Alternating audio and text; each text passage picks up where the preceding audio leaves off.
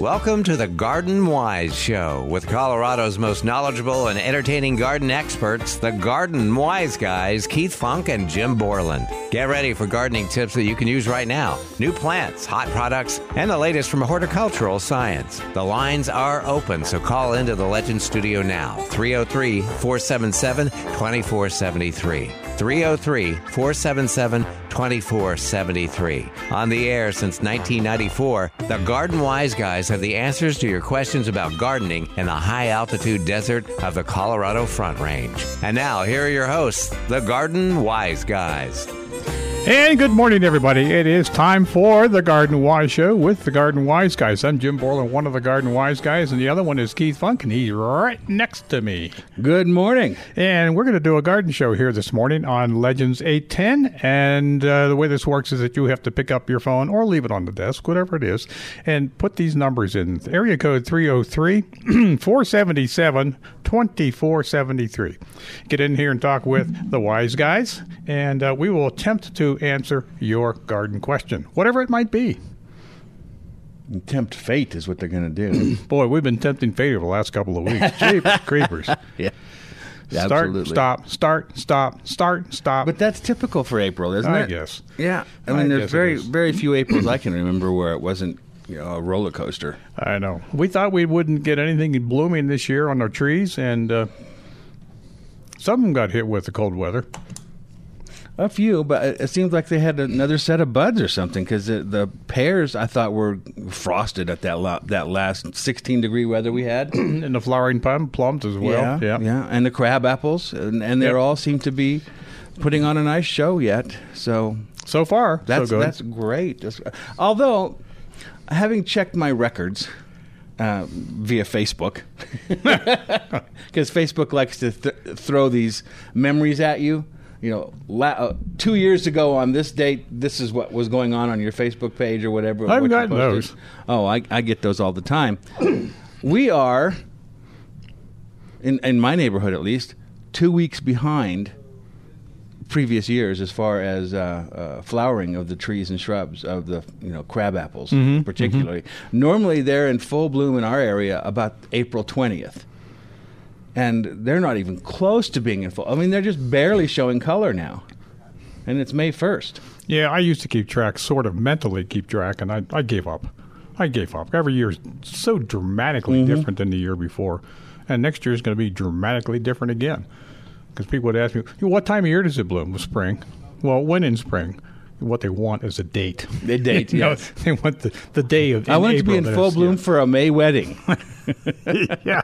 Let's say. Well, let's see. on, on May seventeenth. How about April fifteenth, give or take a month? Yeah, no doubt. And, and that's closer to being the truth than, than trying to come up with a particular date or even a week within the, the month. Well, I thought it was interesting though because uh, you see all these other fa- Facebook posts about the climate change and how everything is warmer than it has been, and I'm thinking, well, if it's been warmer, then why are the trees two weeks late? Yeah, I don't know. I don't know. It's all in the math, don't you know? I guess. Yeah. They got those crazy big giant computers that uh, crunch all kinds of numbers that they put into them. Of course, you know, whatever comes out is no better than the numbers that went in. Well, exactly. So, Well, guess what? hello. We have callers. We do. I see that there are two on the board already. Yeah. And uh, I believe we have room for more. So if you want to give us a call now, 303 477 2473. That'll get in here and talk with the garden, the garden, garden wise guys. I, I also have been asked to tell you, uh, everybody listening, that if you're calling in, if all of our backup lines are full, you'll get a, a recording. And if that happens, just hang up and call back in a few minutes after especially after you hear somebody you know finish up on the line and hang up then that's your cue that there's an open line but if all of our lines are full you'll get a recording and that just means you need to call back in a little bit okay?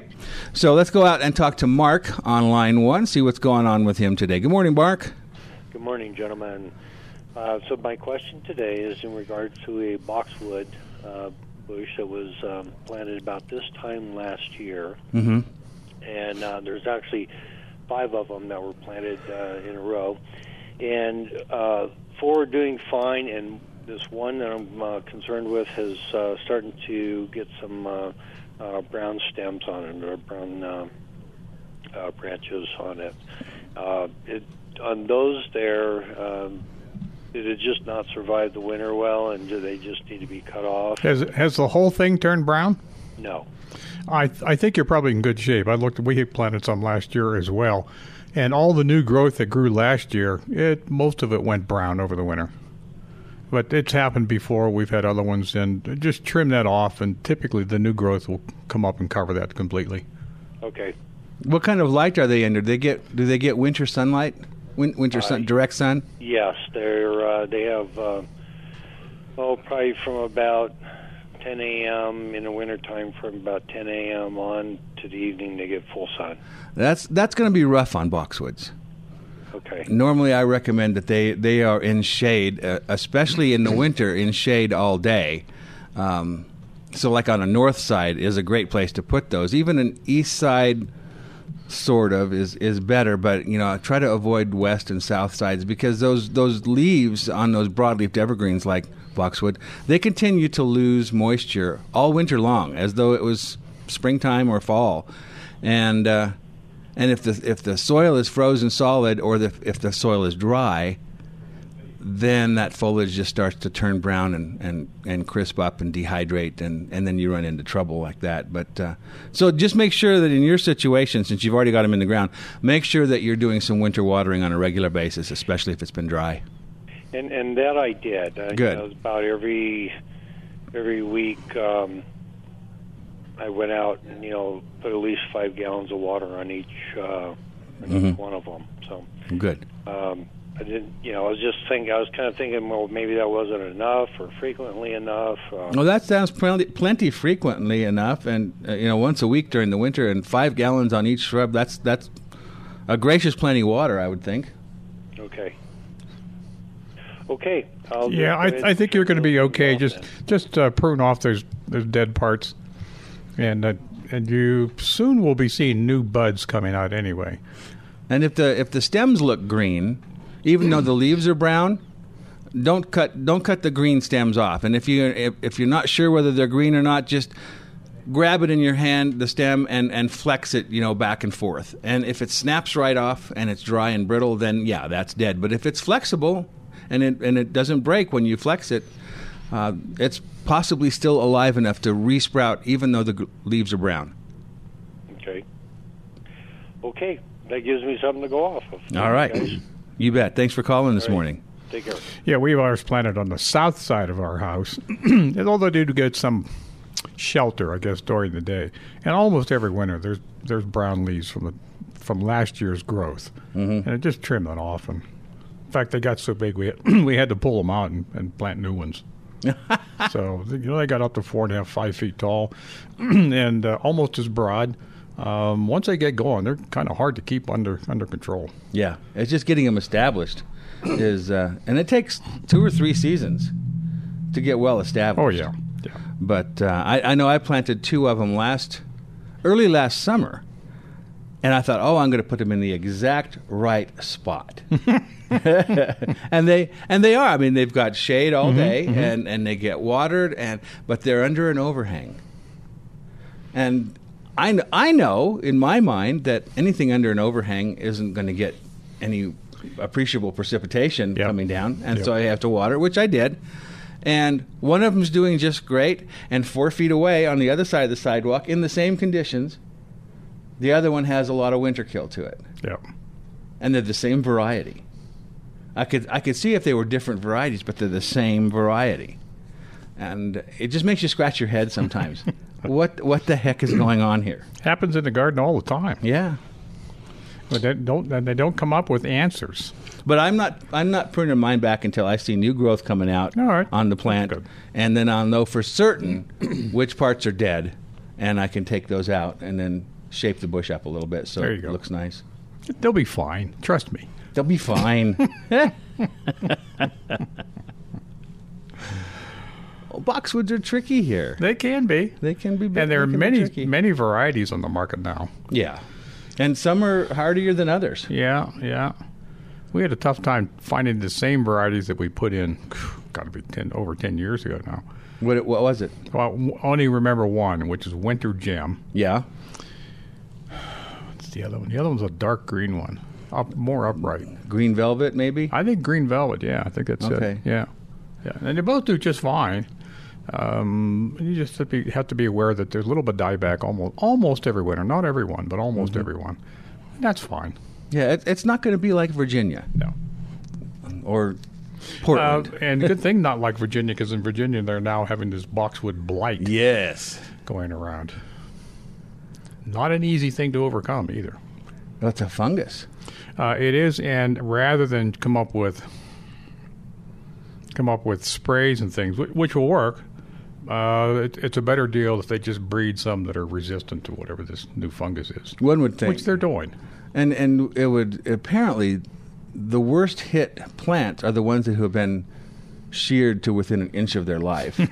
Yeah, Ain't and the and so the outside layer of foliage is so dense that there's no air circulation in the interior of Mm-hmm. The plant, and that's where you get some problems. They do that with almost any plant, even here. If Mm-hmm. you shear them to within an inch, of their life, it's better if it's getting too big. Just just pull it out. You know, quit fighting it. Yeah. Or some plants you can just cut off down close to the ground, and they'll bounce Some, right back yeah. if you know what which plants will do that. Yeah. So if you have a question about that, definitely give us a call. Uh, right now, we're going to go out to Highlands Ranch and say hello to Carol. who Has a question about hydrangeas. Good morning, Carol. Good morning. How Hi. are you this morning? Excellent. It's going to be a gorgeous day out there. Hope you're planning on being in your garden. I definitely am. Good. Since you're talking, since you're talking about boxwood, I do have a question about boxwood. We, uh, on the north side of our house, um, uh, we planted bird's nest spruce two years ago. We lost all but one, maybe there may be one that one other that may come up. So I was looking to perhaps put in boxwoods instead of those um, nest spruce. Mm-hmm. Um, and I need small ones. And I saw yesterday Green Gem, and it says 18 to 24 inches. Are you familiar with that variety? What's the name again? Green Gem. Oh, green gem. That sounds like it's a derivative of winter gem. Yeah, they're coming up with really short ones. Um, and no, I'm not familiar with every one new one that's coming out, and, and the short ones are, are on the new side. But is there a, does it list a zone for them? I didn't take a look at that. Yeah, I'd pay particular attention to it, and, and it'll be on the tag someplace. What what Yeah, the zone yeah, they're okay. meant for? Okay. Zone four. Oh, zone four. That's that's nice to have. That's good. because we're zone five, so that gives you a whole zone. That gives you ten degrees. Now this uh, Right. the, the what I'm looking at says that uh, you said it was green gem, correct? Correct. Okay, it says uh, slow growing to three to four feet tall and wide. Um, okay, the label says 18 to 24 inches. And I, I'm I would imagine that you know if you if, maybe in five years it would be that size. In ten years it would be three to four feet. But the nice thing about boxwoods is they can be trimmed. They can be trimmed. Okay. They they don't mind being trimmed at all. And, and it's best to trim them throughout their life. Don't wait until they get to be four feet wide and now are too big, and you try to go out there and make them two feet wide. You don't want to do that. So you want to trim okay, them every year. okay. All right. I know, I know I've got that's some you know others they're, then that I should trim. Yeah, and I know that cuts off some of the growth, and you want them to get the exact size that you that you planted. But I I wouldn't wait on that. And it does say it's slow growing, Yeah. so yeah, it'll it's going to take it some time to to bulk up. Um, but uh, you know, there's no reason they have to get three to four feet tall if you want to keep them smaller. I do because they're going in front of a brick wall that I want. I don't want to cover up, but I want some interest on Yeah. the wall beh- behind the annuals that I plant that I'm planting. Um, so I'm not having good luck with the nest spruce. So I'm thinking that this. I want something that's green all winter, and I think this um, might fill the bill. It says partial sun. Um, on the north side, but we get some, a little bit of afternoon sun from about three o'clock or so. So maybe that'll fit that partial sun that the uh, card says, or not. Well, usually when I think of partial sun, I think or partial shade is is morning sun, afternoon shade. That that in my mind is the definition of part sun or part shade. Um, but having said that, low angle light in the evening, late late afternoon and evening, isn't nearly as hard on plants as you know midday sun. Okay. Okay. All right. Well, I'll get to the original questions that I had for you. Yeah. Um, last weekend, I went and bought, uh, went to buy a hydrangea, and I came home with three. So you have the same willpower that I do. I do. It's terrible. It's just terrible. And my husband was there helping me pick out more. So Oh, good, good for him. I like he's a good sport. he is. But I have a question. Um, two of them will be absolutely in full sun, but the other one I would like to put on the east side of the house, and I don't know if that's enough sun. The variety that I bought was vanilla strawberry and quickfire. Would either of those do better in less light than the others, or do I need to just find another spot on the south side of the house? Well, both of them are paniculata types. So that means that they both will handle full sun, but they'll also do quite well here in part shade. So on the east side of the house where they get all morning sun would be, I think, ideal. Should that should be just fine. Okay. So either of those varieties then would be um, okay to put over there. Absolutely. Uh, just just watch the water. They're water hogs. My dad always Um, said if you're going to plant a hydrangea, you need to run the hose over there and let it drip 24 7. Well, we have we have they're they're right next to a sprinkler system, so we can put and there's a head there, so Okay. um, we should be able to give them uh, certainly adequate water. Um, the tag says they get seven to eight feet, and I is that in Kansas or does it, do they actually grow that big? Now, here? typically shrubs are a little bit shorter here than they are back east. Anywhere back east. That's, uh, you know, certainly on the eastern side of the Mississippi. It's just tougher here. The sunlight is much, much brighter.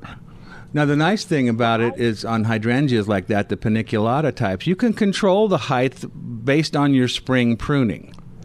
So, uh, this time of year, when they're just starting to leaf out, is when you'd want to, uh, if they're starting to get too large, is to cut them back by you know thirty percent or so, and and that will keep their size down. And the nice thing about the paniculata types is they bloom on new wood, so you're actually causing the plant to branch out more, and each one of those new branches will produce flowers. So you're encouraging more blooming by that.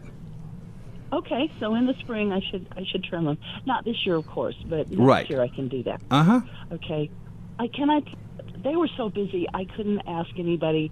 Should I plant them now or wait until we get through these snowstorms? Or Are they leafed uh, out? when do you recommend? They're starting. Yeah, And and were they were they inside or outside when you bought them? they were they were outside. They were outside. them outside on our deck, but that's covered.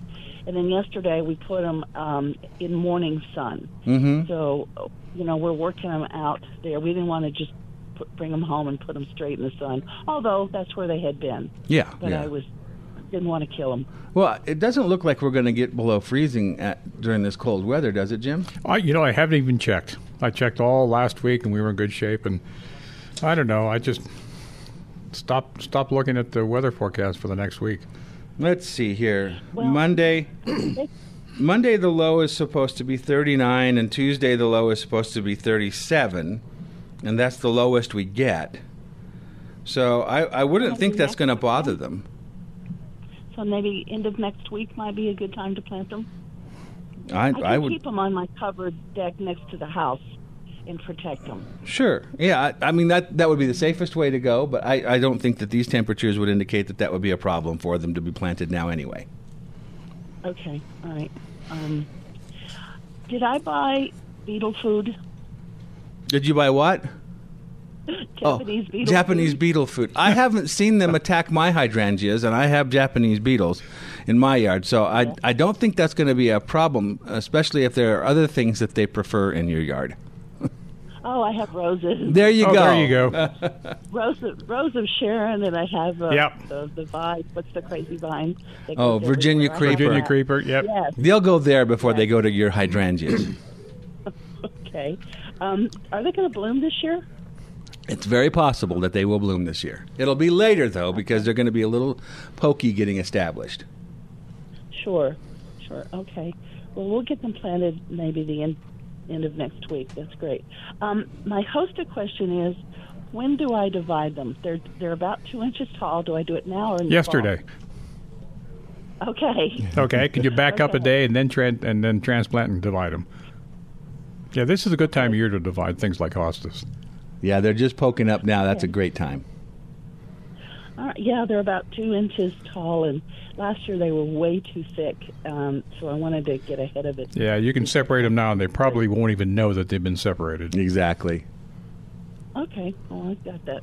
Well, I have plenty to do, so have a good day. Well, the garden, okay, get guys. busy I then. Really All right. What are you doing talking to us? Yeah. appreciate your help with everything. All right. Thank you much. Thanks, Carol. All right, we're going to take a little break uh, and get back here pretty quick, right here on Legends eight ten. What's your lawn good for? After all that watering and maintenance, is your lawn supposed to be admired like some ancient statue in a museum?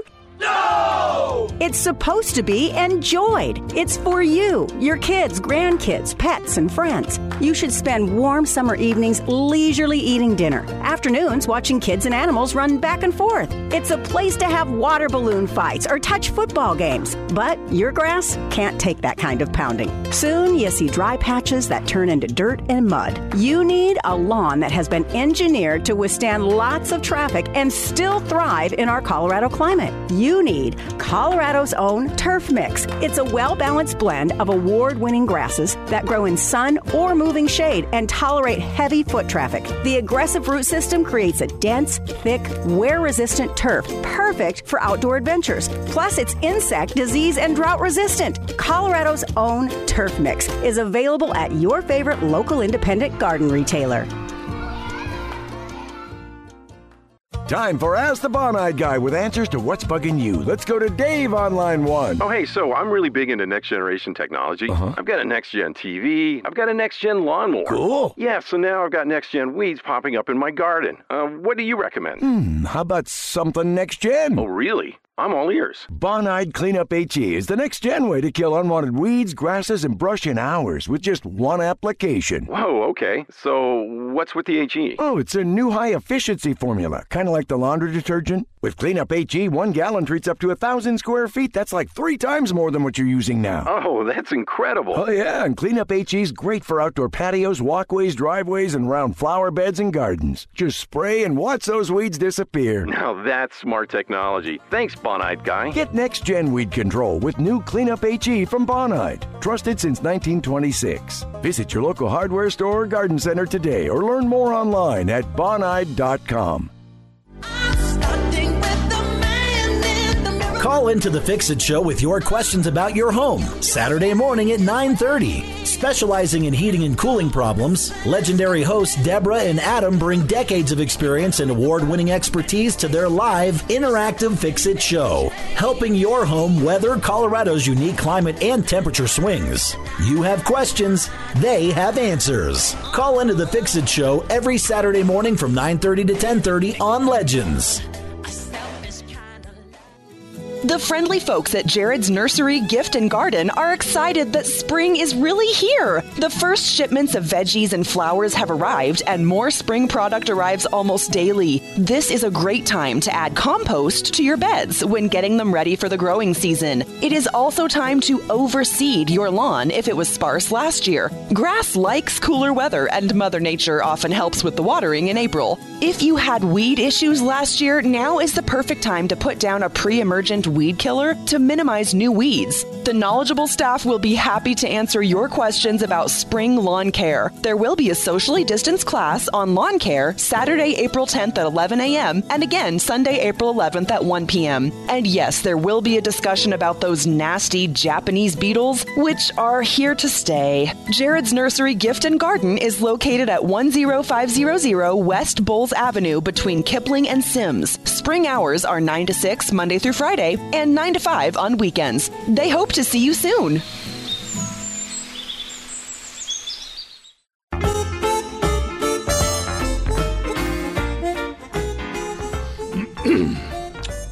And we are back on the Garden Wise Show with the Garden Wise Guys. That's us. I'm Jim, and that's Keith, and we are wise guys. today.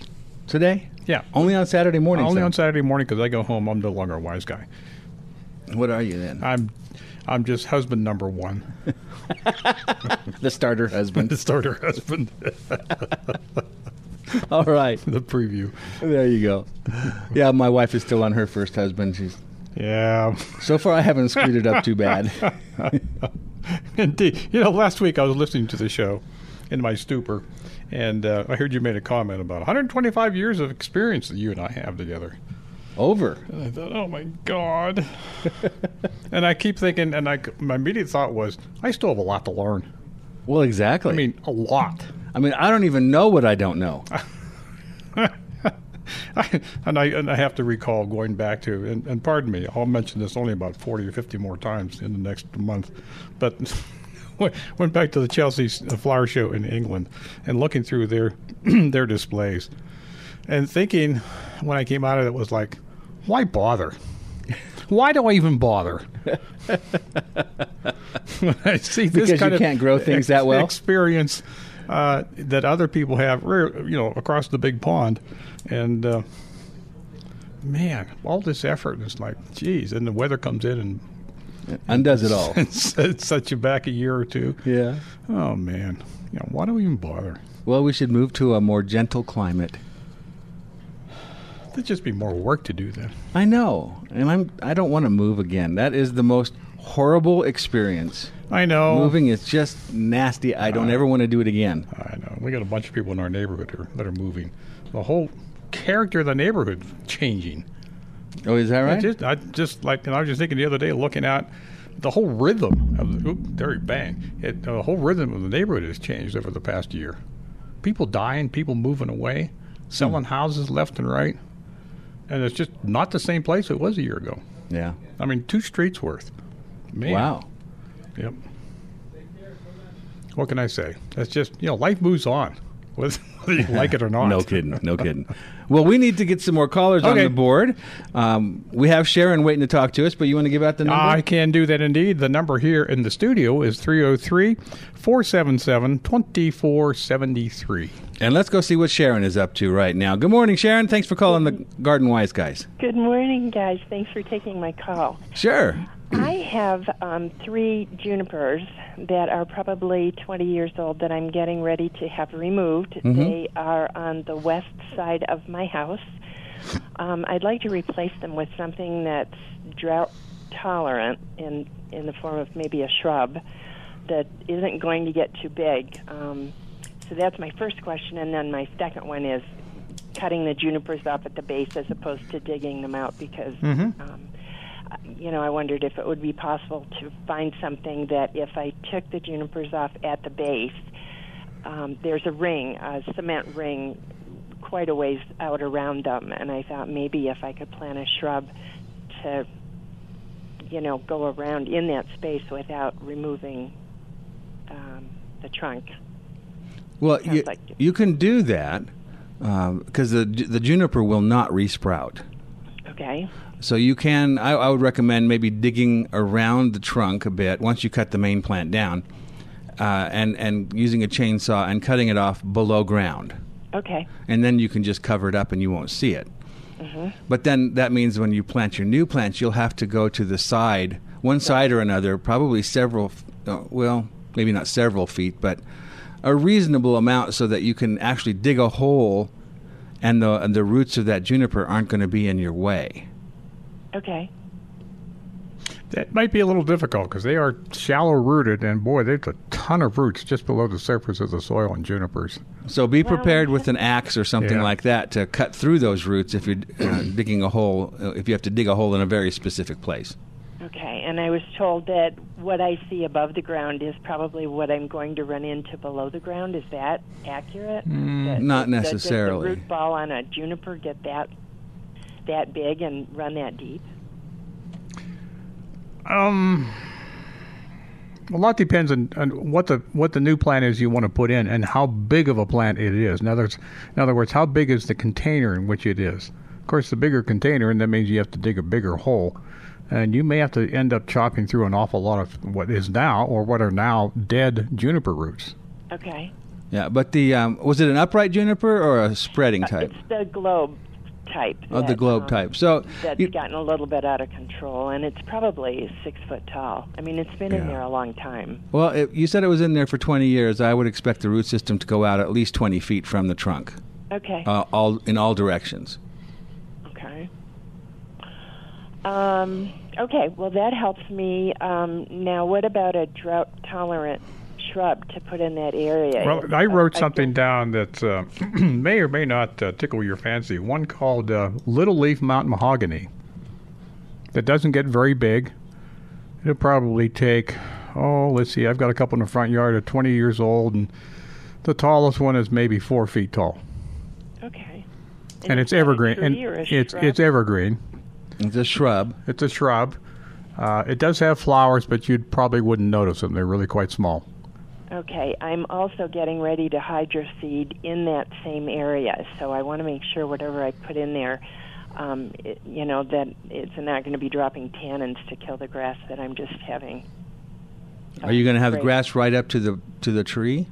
Um, no, but probably, you know, if it gets very big around, um, it could impact the grass. I think the grass would probably be, I don't know, two, maybe two feet or three feet from the base. I think it'd be fine for this particular shrub. There are probably others you may want to consider. But uh, I have them in my front yard, and once I planted them and watered them for the first year, and I haven't watered them now in over 20 years. Really? Yep. Okay. And what was that little leaf? It's mountain? little leaf mountain mahogany, Okay. very drought tolerant. It's a native plant. Okay. And are those available at like Tagawa and all the local? I suspect they are. It's one of the more common native plants that's available. Now, keep in mind there are two mountain mahoganies, and what the one he's talking about is little leaf. Okay. The other one looks quite a bit different and isn't evergreen, as I recall. Uh, actually, there's three. Oh, there's There- three. It, its cousin is curl leaf mountain mahogany, and uh, mine right now is uh, bordering on 15 feet or more in height and, and width. Looks very similar, except the leaves are a little bit larger. They are linear leaves, evergreen. It's in full bloom right now, but again, you could walk by it and say, I don't see any blooms. Well, and I don't think I can go that tall. Again, it's on the Hmm. west side of my house, and I have windows. So make sure it's the- the make sure it's the little leaf type. Yeah. Okay. So that only grows four foot. Is it? Yeah, something like that. Uh huh. Okay. Is are, do you have any other suggestions for a drought tolerant shrub? Um, Now, another one I have, it, it's really dramatically different than anything you've probably ever even seen. It's called uh, Mormon tea, Oh yeah, and that's evergreen as well. ephedra, right? E- ephedra is its uh, scientific name, okay. but Mormon tea, um, ephedra viridis, is the one you probably want to look for. What's the one that's in the Plant Select program? That's that uh, joint fir. Oh, I can't think of the the specific name. Let me look. You talk. I'll look. Okay, Now, I'm just trying to think what that. When you're saying fir, um, one of the reasons I want to get rid of the junipers is because of the little sharp things that drop on the ground Yeah. and, and Yeah. get everywhere. So I don't want anything that's going to be Yeah, neither, neither one of these will have that. yeah, it, it's just a common name. I don't know why it's called a fir. It doesn't look anything like a fir. Yeah, the the uh, ephedra Keith is looking up is one called ephedra equisetina. It's a blue Mormon tea. Uh, it's great for the first I don't know five years, and then it starts spreading underground, Yeah. Oh, underground. underground, and that may create a problem. okay. Now, this wasn't known when it was first selected for this plant select program. Right. but uh, I've seen many now after you know after 15 or 20 years, and some of them have just gotten way out of hand. So you're saying viridis? Uh, viridis is is one of our natives. It's uh, it's just green. Just think of a green shrub year round. Now it does have flowers, but it's going to take many years for it to get into the flowering stage. Com- comes in male or female. How tall does it get? I've seen ancient ones; they're probably eight or nine feet tall. But typically in the yard, uh, three or four feet, with a lot of with a lot of time. Okay. and before you'd ever have to think about pulling it out because it's now getting too big, um, I'd leave that to your grandchildren. okay. That's a good. Yeah, it's idea. not that fast growing. okay. Um, what? Uh, and somebody had suggested a butterfly bush. It would, Oh Lord, that's the definition of not drought tolerant. Yes. they like to grow Oh, practically really? standing in water. Okay. Well, then we'll scratch that off the list. Yeah. Unfortunately, it's a it's a nice blooming plant, but Okay. it's a water hog. What about Well, uh, it- what about the three-leaf sumac? Yeah, three leaf sumac. uh, I don't know. I, I hesitate because I never know what the nursery has. Where did they get their seed? Is typically how they're grown. Well, usually the one that's most available is one called Grow Low. Yeah, that one stays about three feet Yeah, tops. That's what I was going to say. Yeah. About three feet. It Yeah. spreads out about five feet across. It is not evergreen. no. It ha- has great fall color, Oh yeah, it's beautiful fall color. and it's quite drought tolerant. Okay. Um, well, it's going in a yard where there's buffalo grass, so um, you know I don't. Oh, they're great companions with, with each other. Yeah, I'm sure. looking for something that plays nice with. Yeah, you yeah. know, And and keep in mind the buffalo grass will travel. oh, another one would be Apache plume. That's one of my favorites. Is Apache plume. They are pretty. They also travel on the ground. Do they? Yes. Oh, for crying out loud! None of the literature will tell you that. But I've seen many cases, especially in my front yard. I have several. And they well, it's not. It's not like an aspen, though, is it? I mean, does this end up suckers everywhere? oh, he's laughing. Yes. oh, doggone it! I put one in my front yard. I don't want that. Be aware. Okay. Well, oh, you've given me some ideas. Okay. it sounds like I have a trip to Tagawa coming soon in May. Yeah, you'll probably get some other ideas there as well. I, don't, I have not been out there this spring to see what they have in the way of dry land plants. What about Caragana? Is there a small growing one? Yeah, there's Caragana pygmaea. Pygmy. Uh, oh, that's Caragana. really small, though. Yeah, that's really quite small. I don't know of any others that are, you know, sort of moderate in height. Okay. That would take the afternoon sun. Yeah. Yeah, Caragana will take off it in. house. That you know, Yeah. trying to take, you know. uh, The all will take any, anything Oh. you can throw at them. Spanish broom. Spanish broom, you may want to try that. Spanish broom, you get up to what four and a half feet. Yeah. There's one. There's one. A really good one that's out there called Spanish gold. Yeah, take a look at that. It's uh, it has evergreen stems. They're Okay. really pretty, and then Mm-hmm. it has gorgeous yellow flowers, just covered in yellow flowers in the spring. Okay, so is it Spanish broom gold or Spanish gold? Spanish gold broom. Spanish gold broom. Okay. And that's another plant select item. Okay. All right. Well, thank you very much for your help. You bet. Um, thank you for taking my call. Have a good Absolutely appreciate the call this morning, Sharon. Okay. Bye bye. Bye. It's your turn to call. Here's the number 303 477 2473 to get in here to Legends 810. We'll get you right cheer. Right here. Right cheer. I didn't find any new. I would, thought I would find some new echinaceas, the coneflowers, Mm-hmm. over the past two weeks. Nothing new. There must be a clog in the pipeline. You need an echinacea snake. Yeah, there are two. There are two new ones. I and I know the names, but um, the the the the pictures have not yet been released. I asked for them. I said "Mm, no. Well, okay. well, I have a question about echinacea. To be honest, um, with all the different varieties out there, a lot of people grow, have grown the echinacea straight species for its medicinal qualities. Mm-hmm. Do you think all the hybrids contain the same medicinal properties? Does it matter whether you grow a hybrid or just a I, I think they all have the the same properties. Some of them will produce more of that than than others, mm-hmm. and I think the species, uh, not the selections and varieties, will have more of that. I don't know what the active ingredient is. Yeah, special juice, Yeah, special echinacea juice. special goodness. there you go. All right. Uh, let's see. What else can what else could we be doing right now? No, I don't want to go to a break. we have five minutes. We have a pretty bossy producer here. I can tell everybody this is the 121st day of the year, 244 days remaining. So get busy. Yeah, there's not much left before Christmas. That's right. All right, now we're going to take a break because I'm ready now. We say so. Are you ready, Sean? All right, we're gonna we're gonna come back pretty soon. Oh, by the way, give us a call. There's lots of room. I don't think there's anybody online right now. 303-477-2473 right here on Legends 810. It's like the difference between soft, gentle rain and a monsoon.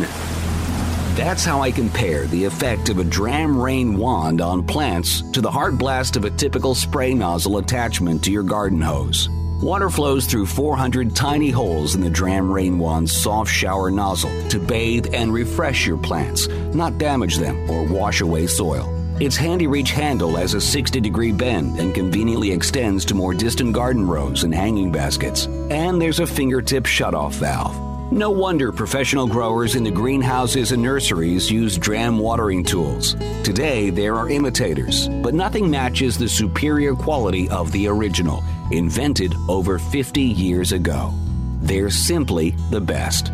Dramm watering tools are available at Tagawa Gardens, Nick's Gardens, Jared's Garden Center, and Lafayette Florist and Greenhouse. The friendly folks at Jared's Nursery Gift and Garden are excited that spring is really here. Use nice days to clean or prepare your garden and flower beds. Use not so nice days to plan for those gardens or dream about additions to your landscape. This might be the year to add a fountain, bird bath, or bench. Jared's has a great selection of those items. And of course, they can special order a fountain if they don't have what you're looking for. More spring product arrives almost daily. The nursery is bursting with budding trees and shrubs, and the greenhouses are fully stocked with your favorite flowers and veggies. This is a great time to overseed your lawn if it was sparse last year. Grass seed germinates best in cooler weather, and Mother Nature often helps with the watering in May. If you had weed issues last year and do not plan to overseed, there is still time to put down a pre emergent weed killer to minimize new weeds. Their knowledgeable staff will be happy to answer your questions about spring lawn care. Jared's Nursery Gift and Garden is located at 10500 West Bowles Avenue between Kipling and Simms. Spring hours are 9 to 6 Monday through Friday and 9 to 5 on weekends. They hope to see you soon. If buy one, get one is your kind of bargain, then listen up. This is Luann Aiken, Tagawa's Garden Ambassador. It's BOGO time at Tagawa's. Buy one specially marked hanging basket and get a second one for free. Over the next couple of weeks, while supplies last, we're bringing in a fresh supply of these special hanging baskets every few days. The baskets have orange tags and are specifically marked for sun or shade. We don't have advance notice about which types of flowers are included with each new truckload, and we can't reserve them for you while we await their arrival. But all of the baskets will be in bloom, and there's sure to be something to suit every taste and color preference. As always, acclimate the baskets once you get them home by taking five to seven days to slowly get them used to life outside our greenhouses. It can make a huge difference in their ability to thrive this summer. We have free handouts to explain just what to do. As always, we are Tagawa's, your garden store, and so much more. Spring is the time for seeds. Every botanical interest seed packet is designed to help gardeners succeed. Featuring gorgeous botanical artist renderings of each variety, each packet includes extensive horticultural information, but also includes really cool stuff like the history of the plant, recipes, and tips on keeping your cut flowers and harvested vegetables fresh. On a regular basis, a horticulturist reviews each seed packet to give practical organic gardening recommendations that you can use in your garden to be successful. These seed packets also help answer quick questions on the front and back while shopping, such as if it's organic, size of plant, when to sow, and more. Seed packets by gardeners for gardeners. Botanical Interest Seed is available at your favorite independent garden retailer.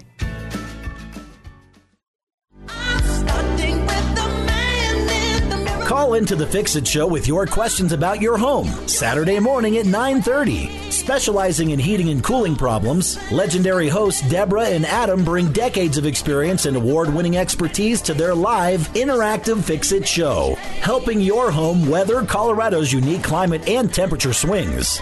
You have questions, they have answers. Call into the Fix It Show every Saturday morning from 9:30 to 10:30 on Legends. Have you got spring fever? Then come visit Nick's Garden Center and Farm Market. We are one of Colorado's largest garden centers with over 10 acres of top quality plants and the finest gardening products on the market. Get a head start on the season with seeds, seed starting supplies, onion and potato sets, hardy pansies, herbs, spring bulbs, houseplants, soils, and fertilizers. Come see many unusual plants as well as trusted favorites. All the newest variety of trees, shrubs, evergreens, roses, and perennials are arriving weekly. Our bulk and landscape yard is stocked with compost, mulches, and decorative rock with delivery available. Our friendly and helpful expert staff is ready to assist. Nick's Garden Center and Farm Market, celebrating 34 years of color, quality, and service. Located two blocks north of Iliff on Chambers Road in Aurora. Also visit us at nicksgardencenter.com.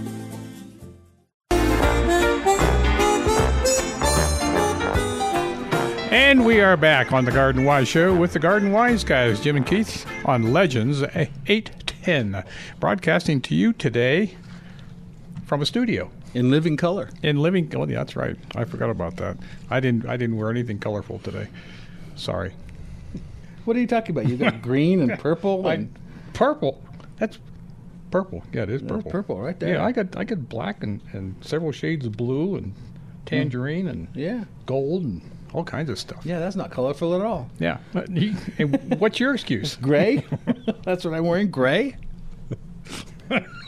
well, gray's a color. I suppose so. All right, let's see. What else can we be talking about? We've got callers now, so why don't we go out and talk to uh, a few folks out there? Diane, I guess, is up next on line one. Good morning, Diane. Thanks for calling the Garden Wise guys. Morning, guys. Right, two reasons I'm calling. Had the most amazing experience yesterday. Hmm? I had Stump and Daughter out. Oh, okay. Today, working on my trees. Uh-huh. Brilliant job. Brilliant. Love the team. Um, really good guys, Glenn and Peter. Oh, you got both of them. Wow. I had both of them, and the team that were up the trees like monkeys. It was good. So thank you so much because I've had many, many companies out in the past, and got to say, this was a really good experience. Excellent. I love hearing that. well, you guys promoted them, so that's why I used them. The other reason I'm calling is I love roses. hmm And it saddens me when people give up on their roses because always we get the first bloom, and then, uh, of course, the beetles come. hmm But nobody minds if a lilac only blooms once, or, you know, there's quinces, all sorts of plants that hmm um, yeah. bloom. Mo- yeah, most plants bloom once. Yeah, Yeah. but Mhm. they give up on roses. Don't give up on roses. They're worth it. Absolutely. The um, the beetle disappears toward late summer, and then the roses come back into flower. Mhm. So you know, it's not like they die. Nope.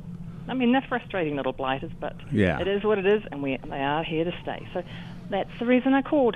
Uh, a thank you to Glenn and Peter, and you guys. Well, excellent. Thank you so much. We appreciate You that. bet. Thank you. Right, Jack. Goodbye. Uh huh. Bye bye. Yeah, I always like to hear good things about people that we, re- we recommend. Because we didn't hear good things, we wouldn't recommend them. Well, that's why it's you don't hear us recommending a lot of people for different things. Is that we have to be absolutely 100% confident that you'll have a good experience with this, Mhm, the, the people we recommend. so we're very picky, very choosy, and I know that Glenn and Peter. I've I've worked with them for years. They're the only people I let touch my trees. So, aside from me, but the last time I tried to touch my tree, I fell off the ladder and Yeah, broke my really. leg. So, I'm not doing that again. not doing that again. Stop touching trees. That's right. There's laws against that, I think. oh, should be. Yeah. Oh, in my neighborhood, God, there should be. Boy, people just just don't know what they're doing, and in the process, they just they destroy plants. Oh, you see it all over town. My God. Especially around power lines. I am just absolutely flabbergasted. I understand they have to be cut away from the power lines, but do it properly. Yeah, really. Don't leave, you know, three foot stumps that are as big as your leg. That's just ridiculous. Yeah, I'm in the process trying to fix my neighbor's crab apples, which I planted for her a number of Mhm. years ago. Yeah. And one of her lawn people came in and decided, no, they're in the way. I've got to prune these. And God, he just murdered the trees. Oh, my. I've never seen a worse job of pruning. Never. And I almost was in tears. I couldn't talk to the owner. I, I didn't have anything positive to say at all. I don't blame you. Until finally one day I said, I think I'm going to try to bring them back if you'll let me come over and reprune them. But it's going to take years if if they come back at all. Destroyed them. Absolutely just destroyed the trees. Ugh.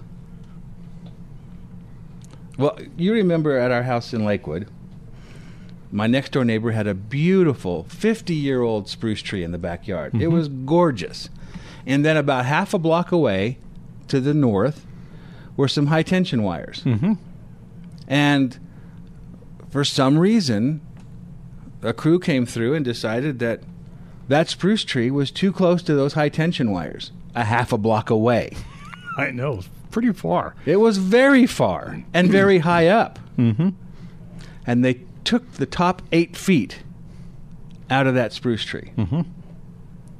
You can imagine what that looked like. And there was no reason for it, none whatsoever, other than somebody drew an imaginary line. Yep. Yep. And that tree happened to fall within Yeah. that imaginary line. If I if I was that person and were convinced that you know this this was absolutely necessary and they certainly had the right to do it, um, I'd say just take the whole tree down. Yeah, exactly. Forget it. You know, don't trim it. Take the whole thing down. Mm-hmm. But to just take the top eight feet out of a mature spruce tree. And it's, it's destroyed forever. Yeah, and it was it was branched all the way to the ground. It had a beautiful skirt around the base. It was just an picture perfect tree. Speaking of spruce trees, there's a bunch of them on um, West Bellevue, north side of of the road. Mhm. And it, there's not much room. I mean, there's not much roadway from Santa Fe west until you start running into housing developments. But anyway, uh, uh, north side of the road, there was a row of blue spruce. Oh, they had to be 40 feet tall, maybe 50. And they were close to power lines that ran down the sidewalk. And the company came in and just stripped everything off the side of the spruce trees. just sheared all of 'em, all the limbs, everything. Oh my gosh. And they sat that way for over a year. God, they were embarrassing to look at. Well, And the first went- thing you wonder is is like, you know, blaming the parents for a child's bad behavior. I I blame the person or the company who planted those trees Yeah. for the bad behavior of planting them in that situation. Yeah.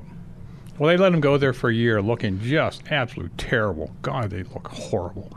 And finally, one of the last times they went down that roadway, uh, they took them out, finally. Oh, good.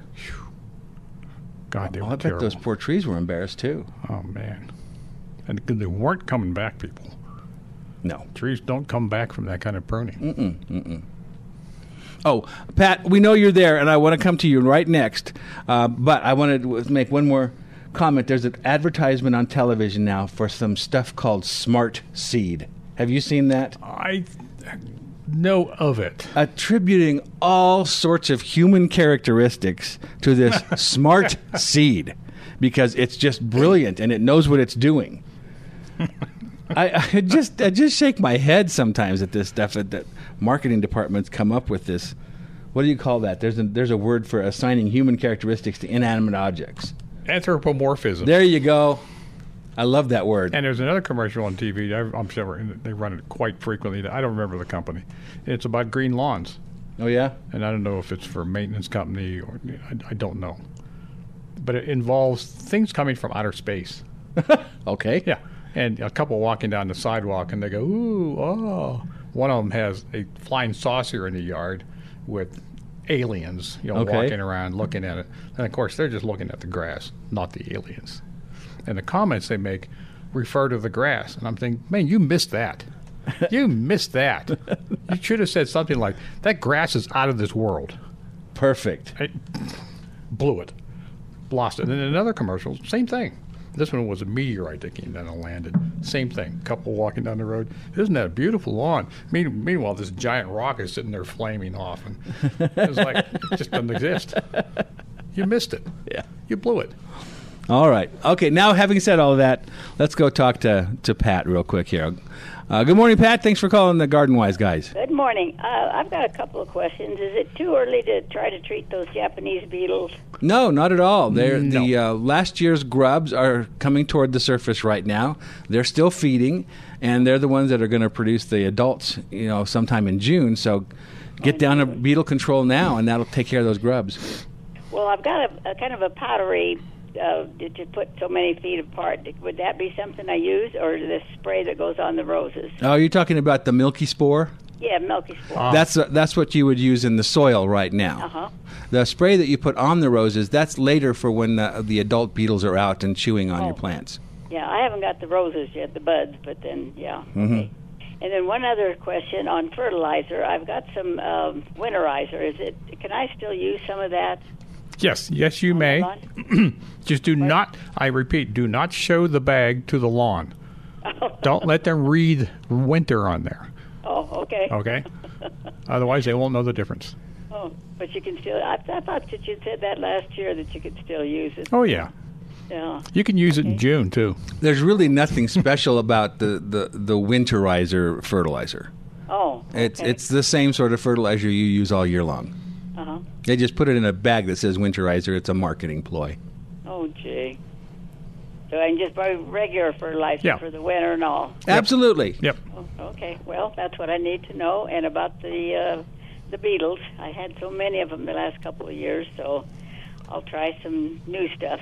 Okay. Okay. All right. Well, thank you very much for your help. I appreciate it. Oh, you're welcome. Thank you for calling. Uh huh. Bye bye. And if everybody else is uh, bothered with Japanese beetles, now is the time to put down your products to kill those little buggers before they come up and escape the ground. That's right. Get them while they're still in the ground, and then they'll re- they'll rot and provide nutrients to your grass There instead go. of hurting your grass. But do keep in mind what they fly. Not the grubs. No, the beetles fly. That would be cool to see a flying grub.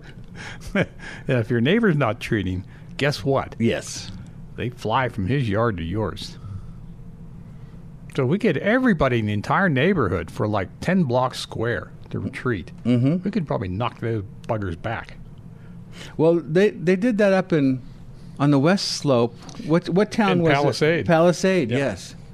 They, it somehow they somehow managed to show up there. Well, that's a problem for a fruit producing economy that that's in Palisade. So, I think was it the city or the county that got involved? Uh, you know, I, I, I, I, don't, I don't recall, but um, the the entire town. Yeah, they they got permission. I think Got busy. almost everybody to go out there and treat everybody's lawn, mm-hmm. and they and they did the job. I don't know if they got rid of all the Japanese beetles. Probably will never happen, but they knocked them back sufficient um, a lot. Yeah. And by the way, there is a new product out there. You'll probably hear it on our show, uh, advertising, called um, Grub Gone, which is a bacterial material that, uh, oh, that rhymes, bacterial material. And uh, you can put that down now to control the grubs, and it works beautifully. and then you'll want to you'll want to put it down again uh, toward the end of July, maybe into August, when the new set of grubs that are the the, the adult beetles are going to be laying eggs during the summer, and then they'll have new grubs in the f- late summer. Put it down then to control those. Um, and then there's one called Beetle Gone for the adult beetles. It's the same bacterial product, but in a spray form, so that when the beetles are feeding on your roses or your grapes or your Virginia creeper or whatever they happen to be feeding on, you can spray, and it's just a bacterial product that's specific to scarab beetles. It won't hurt your ladybugs. It won't hurt bees. It won't hurt any of the pollinators or other beneficials in the yard. Only scarab beetles, which is what a Japanese beetle is. Scarab beetles. They used to make jewelry out of those. There you go. It was Okay. it was a, a religious or what do you call it? Uh, in in Egypt, weren't they Yeah. weren't they revered as That's something right. special? That's right. And they'll bury them with me too. All right, now we have we have to get out of here and make room for you know stuff happens over the top of the hour. We'll be back right after this in Legends eight ten.